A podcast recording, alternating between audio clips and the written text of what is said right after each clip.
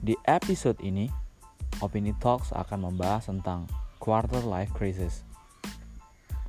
Masih bersama dengan narasumber seperti episode pertama, kami akan membahas tentang apa itu quarter life crisis, bagaimana cara menghadapinya, apa negatif dan positifnya, dan masih banyak lagi. So, let's listen carefully. Di sini saya tidak sendiri, saya ditemani oleh teman-teman saya. Yang pertama ada Rama yang kedua Arsyad dan yang terakhir. Kamzul Nah, di sini kami akan membahas tentang quarter life crisis. Nah, eh, kalau ngomong quarter life crisis, sepertinya kami punya aktivis kehidupan ya di sini. Ada Mas Kamzul. Bagaimana nih? Kita buka aja dari Mas Kamzul ini. Apa sebenarnya quarter life crisis?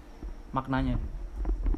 kalau menurutku maknanya tuh kayak tiap orang kan dalam fase hidup ada quarter life crisis ada mid mid life crisis nah kalau quarter life crisis tuh biasanya dialami oleh orang usianya 18 sampai 30 tahun mungkin tiap orang beda-beda gitu Kayak ada yang 20 tahun udah ngalami quarter life crisis ada yang baru 30 tahun ada yang ngalami quarter life crisis Jadi Itu tidak wajar. menentu ya di situ. Nah, itu tergantung kayak buk ini kayak menstruasi gitu loh.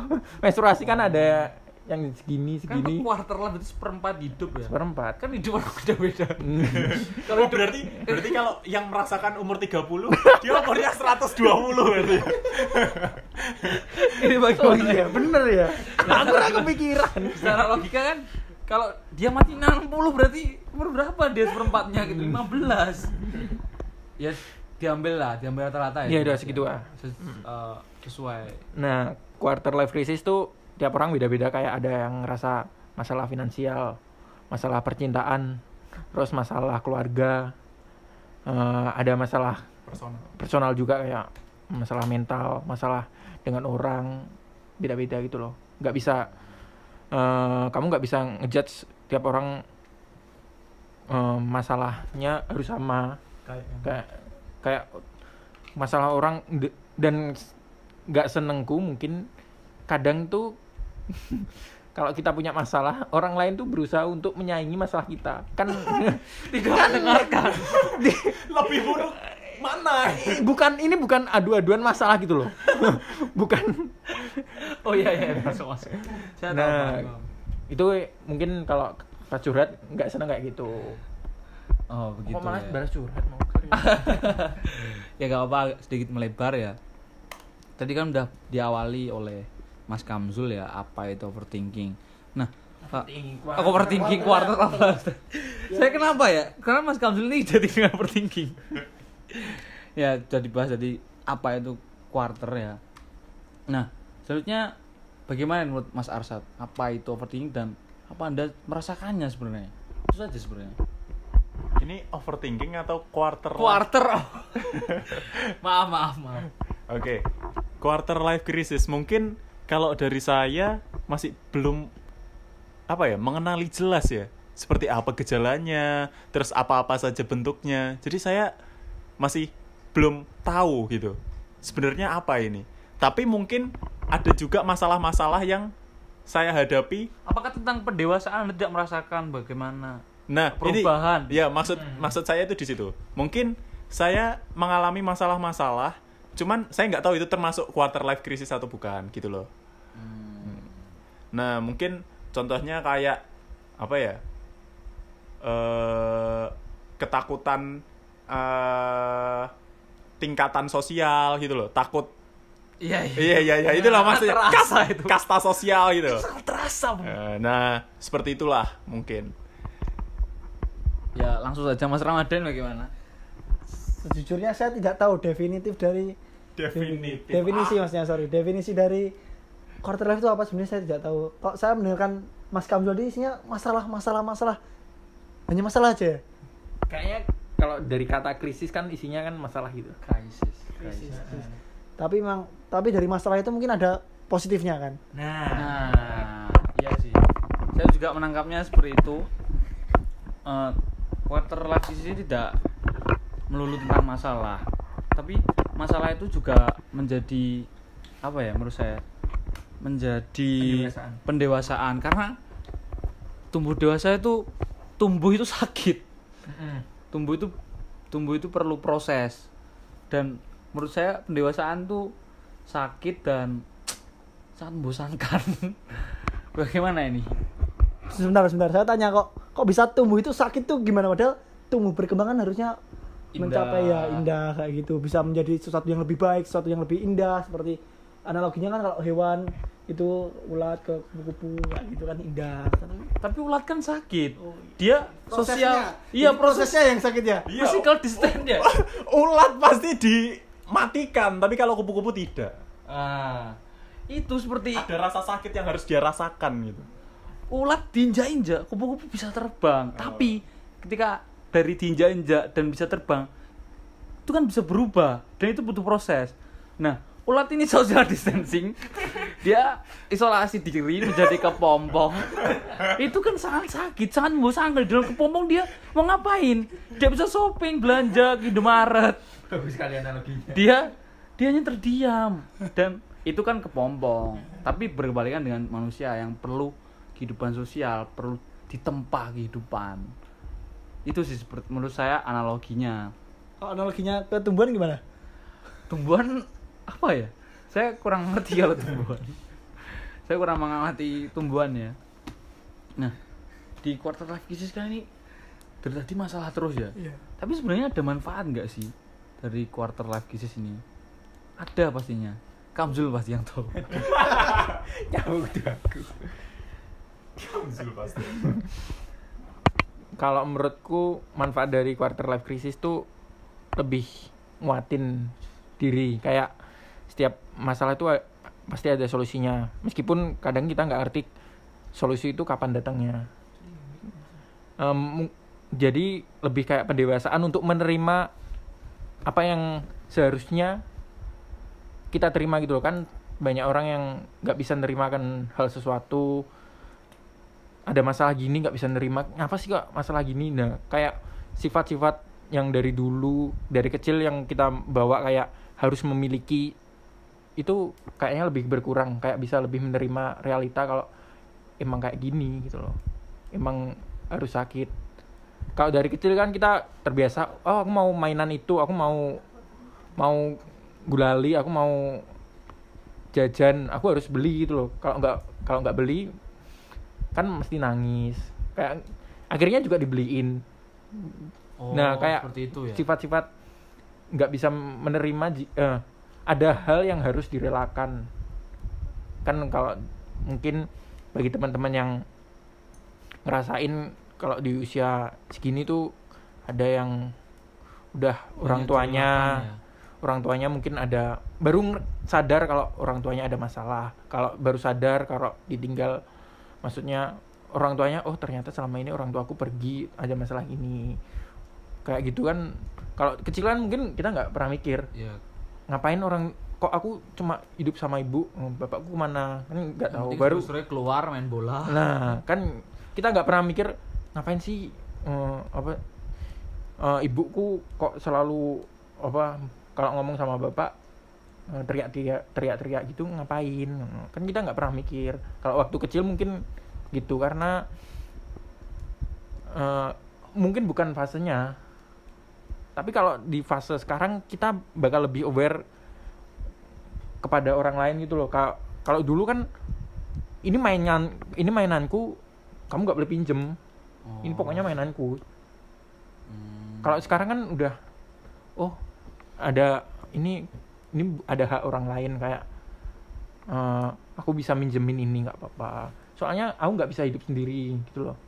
Jadi lebih mungkin membentuk quarter life crisis itu membentuk manusia yang lebih eh, lebih sempurna menurutku. Sempurna dalam artian dewasa loh ya.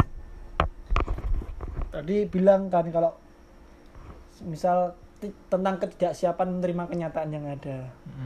Yang dimaksud menerima ketidaksiapan yang tak tangkap itu karena kita sudah ngeplan sebagus mungkin tapi Nah. ternyata kenyataannya tidak sesuai Hmm. nah bagaimana kalau semisal ini terjadi di orang yang tidak punya plan itu gimana ya mungkin Gak punya plan ya Mas Arsat ini.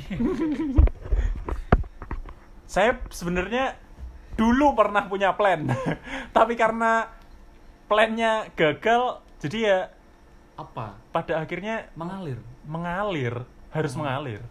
Mengalir. Kalau kalau kalau nggak mengalir gimana? Nah, akhirnya kan harus bisa nerima juga. Oh, itu artinya merelakan itu ya. Iya. Oh iya benar. Berarti bisa ditangkapnya di situ. Ah, ya. Berarti Berarti nggak pernah. Berarti nggak itu itu sudah mengalami quarter life belum? Yang dimaksud tadi Mas Arsa tadi yang proses menerima. sebenarnya merasakan tapi ada orang yang sangat terguncang dan orang yang biasa, Biasa saja. saja. biasa saja karena mungkin dia belum merasakan perih dan pahitnya hidup. Asik. Kalau saya sangat-sangat merasakan sih tentang pendewasaan yang banyak sekali hal-hal yang saya kecil dulu nggak tahu dan menganggap itu hal yang biasa saja dan saya hanya lihat di sinetron oh ternyata saya merasakan. Nggak enaknya Apa kayak kayak itu? ya apa itu tentang pendewasaan itu sangat-sangat berat. Kalau menurut saya sih begitu tapi quarter quarter of life ini kan eh, untuk ke depannya itu kan untuk untuk ke depannya ya nah kalian tuh tipe orang yang mikirnya jangka pendek atau jangka panjang Oh iya. kalau mau mulai dari saya ya kalau saya tuh tipe orang yang jangka panjang Kalau aku jangka pendek. ya nanti dulu saya mau kasih klarifikasi dulu mana insight sabar mas Arsya Ya, saya sabar. Jadi kalau saya tuh jangka panjang. Seperti contohnya kalau saya mangkir dalam suatu mata kuliah. Saya mikirnya itu jangka panjang. Saya mangkir satu matkul ini nggak akan berpengaruh banyak terhadap hidup saya ke depannya. Satu matkul ya. Jangan bayangkan kalau satu minggu itu mungkin berpengaruh juga. Tapi kalau satu matkul saya rasa enggak deh. Jadi kalau kita terlalu bangun kesiangan dan kita tidak masuk atau tidak mengerjakan satu tugas itu saya rasa tidak merubah masa depan menurut saya. Tapi kan dan masih banyak lagi sih. Tapi memikir terlalu jauh itu juga membuat saya overthinking sih. Banyak beban akhirnya. Tapi ketika jangka pendek ya saya lebih menjalani aja. Pikiran saya soalnya sudah panjang. Beda ya mungkin. Itu itu yang kamu sebut pemikiran jangka panjang berarti ketika kita memi- memikirkan tidak membolos, eh memikirkan membolos dan itu tidak berpengaruh ke masa depan itu mikir jangka panjang. ya kan itu sekali saja. Pemikiran jangka panjang di mana ini? jangka panjangku ya nggak akan berpengaruh banget kalau sekali. Kalau kita melakukannya berulang kali dan seminggu atau sebulan mungkin itu berpengaruh pada nilai. Nilai jadi jelek nggak lulus dikeluarkan do berubah sudah Masa tapi kalau ah, berubah sudah. tapi kalau sekali nggak apa-apa lah. Manusiawi sekali menurut saya. Gitu loh kalau menurut saya. Karena ada orang yang sangat idealis harus nilai A harus masuk setiap hari. Gitu loh. Saya itu, saya idealis sekali. dan saya kurang setuju dengan orang-orang yang apa ya ya terlalu menganggap orang yang seperti itu lebih rendah itu. Kan kita nggak tahu ke depannya banyak kok orang yang nggak terlalu rajin tapi malah lebih sukses. Banyak kok yang lebih rajin lebih sukses juga ada. Banyak rajin nggak sukses juga ada. Itu kan sesuai apa ya? Sudah hidupnya orang masing-masing punya jalannya masing-masing gitu loh. Eh, sepertinya Mas Radan ingin bertanggapin. Enggak, kalau menurutku itu lebih ke pemikiran jangka pendek ya. Jangka iya. Itu kamu mikir jangka panjang kamu maksud itu impact terhadap pemikiran yang kamu bolos tadi.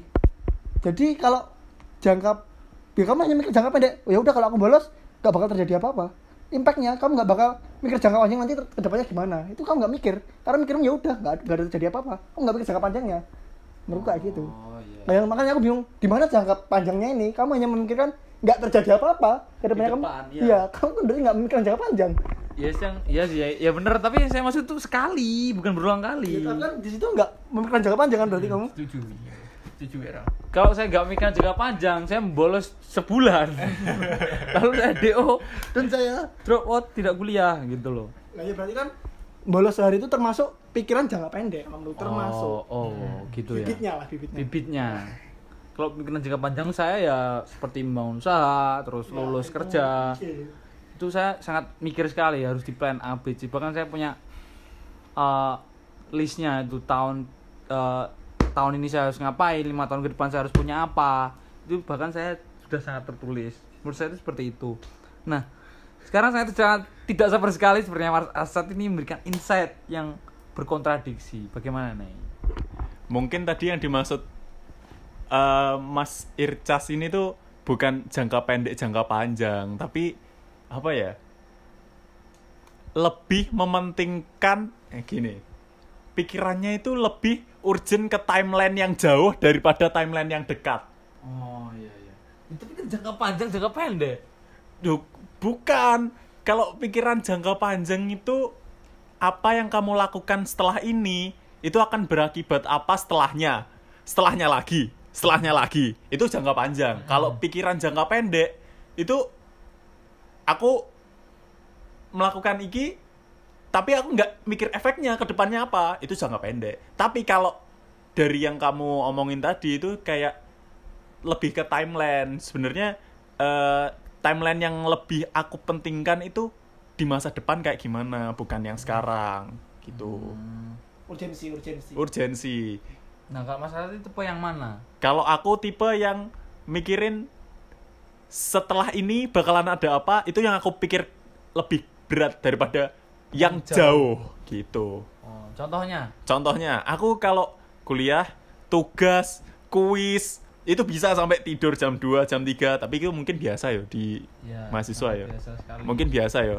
Ya tapi aku Mas lebih Ramadan ini tak tidur bahkan bahkan cuma mandi di kontrakan ya mungkin lebih tak pikir berat daripada yang besok aku wisuda gimana ya. oh, Terus iya, iya. besok aku kerjanya eh step-stepnya harus kayak gimana ya gitu.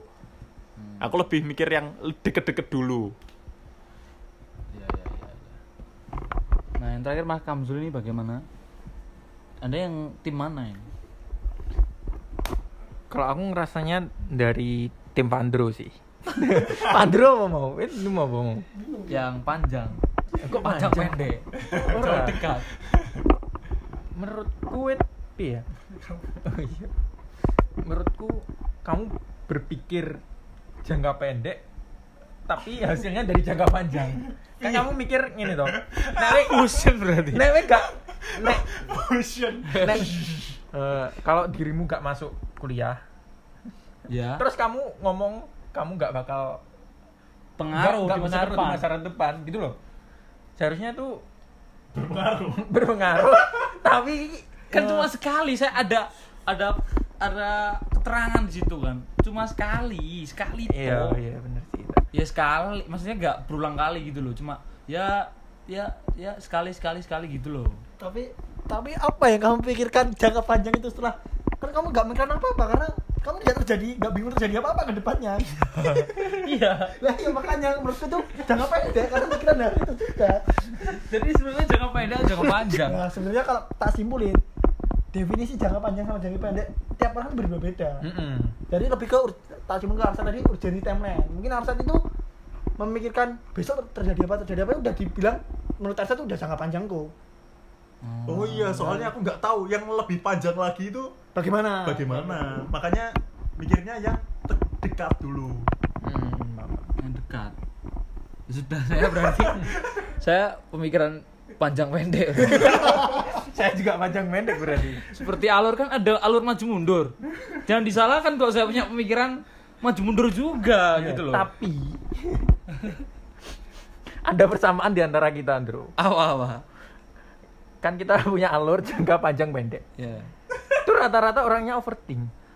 oh iya mungkin ada tipe-tipe orang seperti itu Nah, ya apakah efek dari panjang pendek itu overthinking? Iya terkadang mikir panjang terkadang mikir pendek gitu akhirnya panjang pendek panjang pendek gitu kan Iya. kalau kan Oh. udah seperti. Mas Arset tadi kan yang di depan apa sikat depan apa Sikat, sikat ya. yang masih jauh biarin kalau Ya, kita kan kadang depan sikat kadang yang jauh Jadi nggak sikat kontrol gitu ya? nah kadang itu ada jarak gitu apa ya perbedaan gap iya Terus siapa? ya Gap berarti kuwi sih, gaya ya overthinking. gap Oh. itu yang mungkin Iya, ada kesimpulan berarti di sini bahwa ada resistansi di situ. Apa salah? ada ya, kan Jadi kan kesimpulan kalau menurutku kalian terlalu memikirkan hal yang lebih banyak dari kita. Kan Arsa tadi mikir hanya tertata Kak. Aku mikir hanya besoknya besoknya besoknya besoknya aja. Hmm. Ya udah kalian gak usah mikirin yang terlalu jauh. Nah kalau kamu, kamu mikirin oke mikir jangka pendek sekarang kamu nggak masuk sekolah. Tapi kamu waktunya ya. Iya kan juga kadang mikirin yang jauh sekali itu menurutku yang overthinking kan makanya ya bener sih kamu bisa secara analogi mikir jangka panjang dan jangka pendek mikirin dua-duanya lebih berat analoginya kamu mikir dua jangka panjang pendek kita cuma mikirin yang ada jangka tertentu itu entah pendek atau panjang itu Oh, Gitu. iya, iya. mungkin kalau menurutku Berarti seperti sudah itu terlihat ya di sini diferensiasinya ya. Diferensiasi. Diferensiasi. Jadi Dan efek samping. maaf ya kalau campur-campur enggak ini ada sedikit ilmiah ya, kami orang teknik. Oh, yes. Jadi masalahnya ya seperti yang dikatakan Ramadan eh, yang dua ini Mas Arsa dan Mas Ramadan itu memikirkan satu ya jangka pendek. Dan saya dan dan saya Kam- dan Mas Kamzul tuh Panjang pendek. panjang pendek. Jadi mikirnya lebih berat mungkin ya. Terus solusinya apa?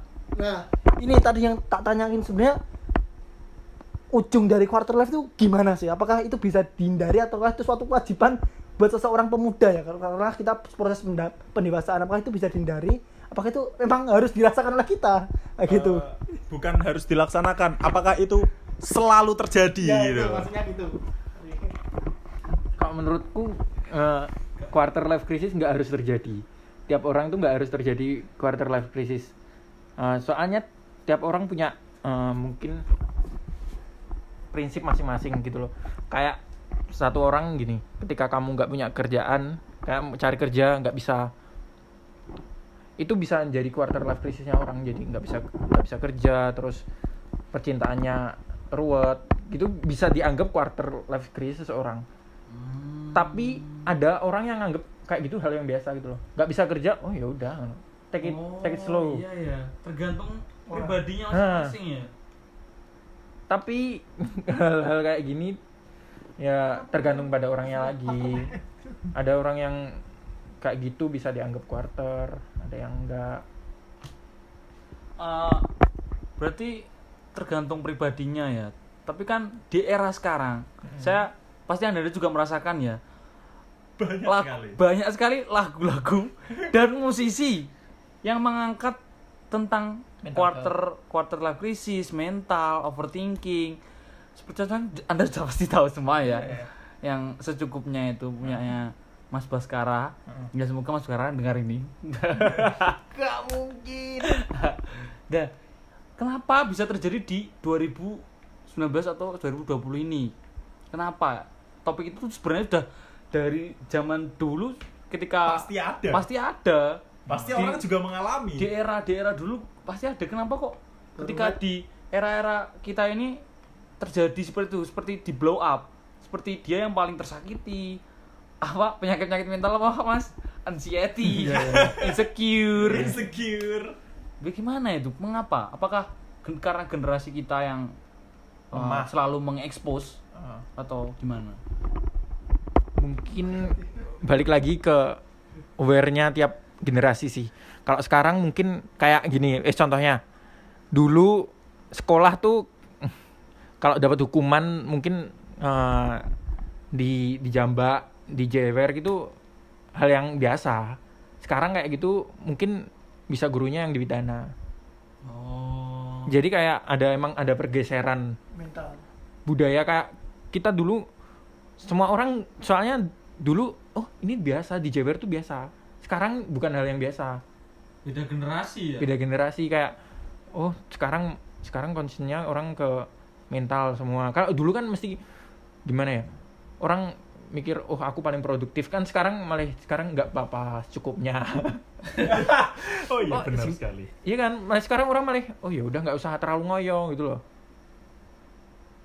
Iya iya iya. iya. tapi hmm, kayak hal itu bisa ngurangin stres menurutku kita jadi Iya tahu sih. kapan sewajarnya kalau harus eh, harus ngambis itu juga ada batasnya kayak nggak